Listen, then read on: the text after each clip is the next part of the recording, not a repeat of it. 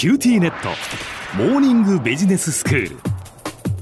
今日の講師は九州大学ビジネススクールでバイオ産業がご専門の荒木博光先生です。よろしくお願いします。よろしくお願いします。先生今日はどういうお話でしょうか？えー今日はですね、えー昨年の、えーノーベル化学賞を受賞した、えーゲノム編集という技術についてお話ししたいと思います。はいゲノム編集、まあ、実際どういうものなのかってよく分かってないんですよね、はい。ぜひ教えてください、はい、えーこの技術がどれぐらいすごいかというのを過去のノーベル賞を受賞した技術と、えー比べてみたいと思います。はい。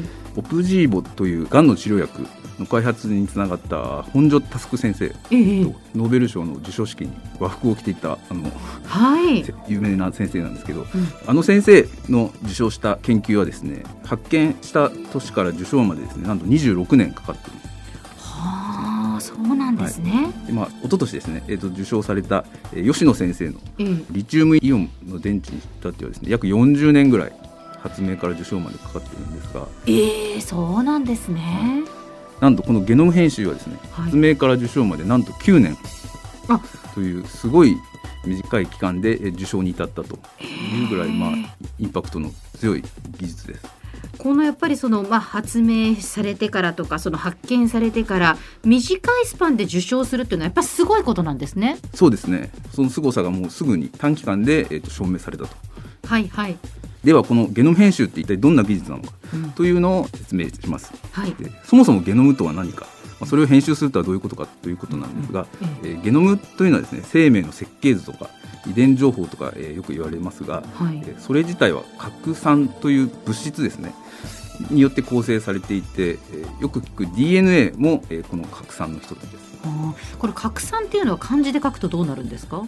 えっと核になる核ですね、まああ核木片の核。はいはい。木片のまあ核になるの核にえっと酸性の酸そうですね。酸性の酸。はい。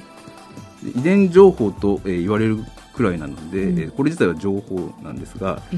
アデニンチミングアニンシトシンというまああの 4種類の化学物質から、まあ、実際構成されていてええ人間の体にはおおよそ、えーと細胞の中にはこの4種類の化学物質が30億個格納されていると言われています。へでこの4つの化学物質の組み合わせですね頭文字を取って ATGC というふうに表すんですが、ーはいえーと例えば ATTGC とか TCGCAG とか実際には一つの遺伝子はこの文字列が数万個並んで構成されています。はあそういうその化学物質がずらーっとこう並んだ状態まあ、でそれが遺伝子遺伝子なんですね。はいはいはい。ゲノム編集っていうのはえこの遺伝情報ですねを簡単に編集できる技術です。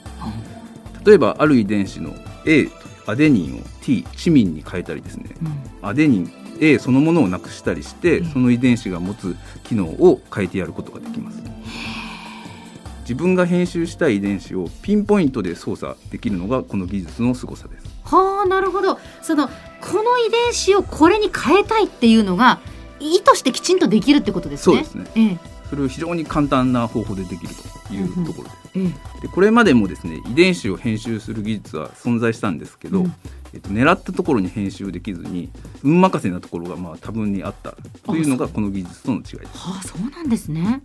よく知られている技術として遺伝子組み換えうんっていうの、言葉を聞いたことあるとあの思いますが大豆とか。あそうですね、ええ。はい、えっと、あれは放射能や薬剤などですねなんか人為的に遺伝子にこう変異を誘発するような操作をして遺伝子組み換えをするんですけど、うん。まあ、ただそれは狙ったところに狙った変異が入るまで何度も何度もトライアンドエラーして最終的に望み通りの組み換えた例えばその作物であったりとか野菜であったりとかをはい。得ると、なので、えー、とお金と時間と労力がかなりかかる、えー技術です。はあ。その一発でじゃあ望み通りのものができるってことではないってことなんですね。そうすね。ええ。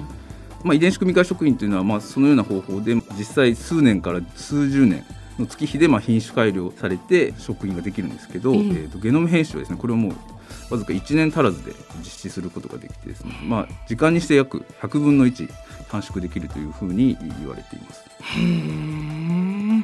まあ、じゃあこのゲノム編集ができるとどんないいことがあると思いますか？といっても。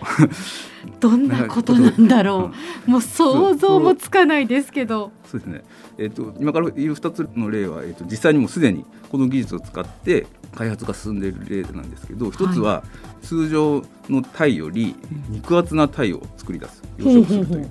これは、えーと、ミオスタチンという筋肉の細胞の増加や成長を止める遺伝子が生物の中にはあるんですけど、うん、その止める遺伝子の機能をあえてこのゲノム編集で欠損させて、うん、その筋肉量を増やす。体などが、えー、と生まれています。そうすると肉厚なマダイができるわけですね。そうですね。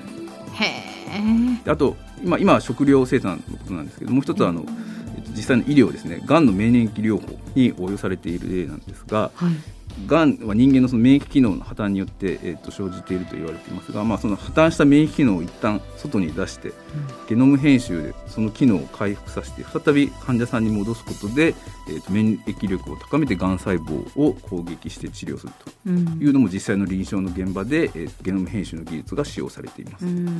まあ、だからこうやってこう医療の現場で病気を克服するっていうことで使われる分にはすごいなっていうふうに思うんですけど、はい、でもそうやって簡単にその編集できるっていうのはちょっとやっぱ怖い気がしますよね。そうですね実際にですね2018年の11月に中国の研究者が遺伝子を改変した人間の赤ちゃんを誕生させたというニュースが、うん、まあ、世界中で出てもう衝撃を受けたんですけど、えー、まあ、いわゆるデザイナーベイビーと言われてこれもですね今回受賞したゲノム編集技術が使われております。まあ、現在のところ人の生殖細胞に対してこの技術を使わないっていうのは世界の共通認識になってるんですけど、まあ、使い方によってはまあこうこのような使い方も、えっと、可能と。そのあたりはだからその、まあ、どう使っていくのかっていうふうに世界的にみんなでこう考えていかないといけないそれだけの技術だからこそっていうことですよね。そうですねでは先生今日のまとめをお願いします。はい、えー、昨年のノーベル化学賞となったゲノム編集技術は、えー、いろんな生物の遺伝情報を簡単に高い成功確率で編集できる技術です。この技術は、えー、我々の医療や食料の在り方に大きな影響を及ぼす一方でその使い方によっては諸刃の剣になりかねません。遺伝情報を編集するということはどういうことかを一人一人が考えないといけない技術です。今日の講師は九州大学ビジネススクールでバイオ産業がご専門の荒木博光先生でした。どうもありがとうございました。ありがとうございました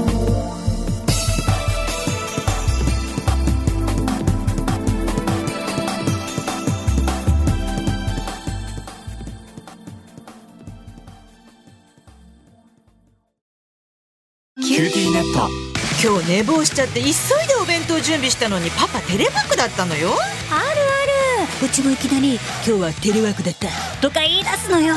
でもうちじゃネットつながりにくいって結局出社してるわよ。ビビック入れてあげたら？テレワークを快適に光はビビック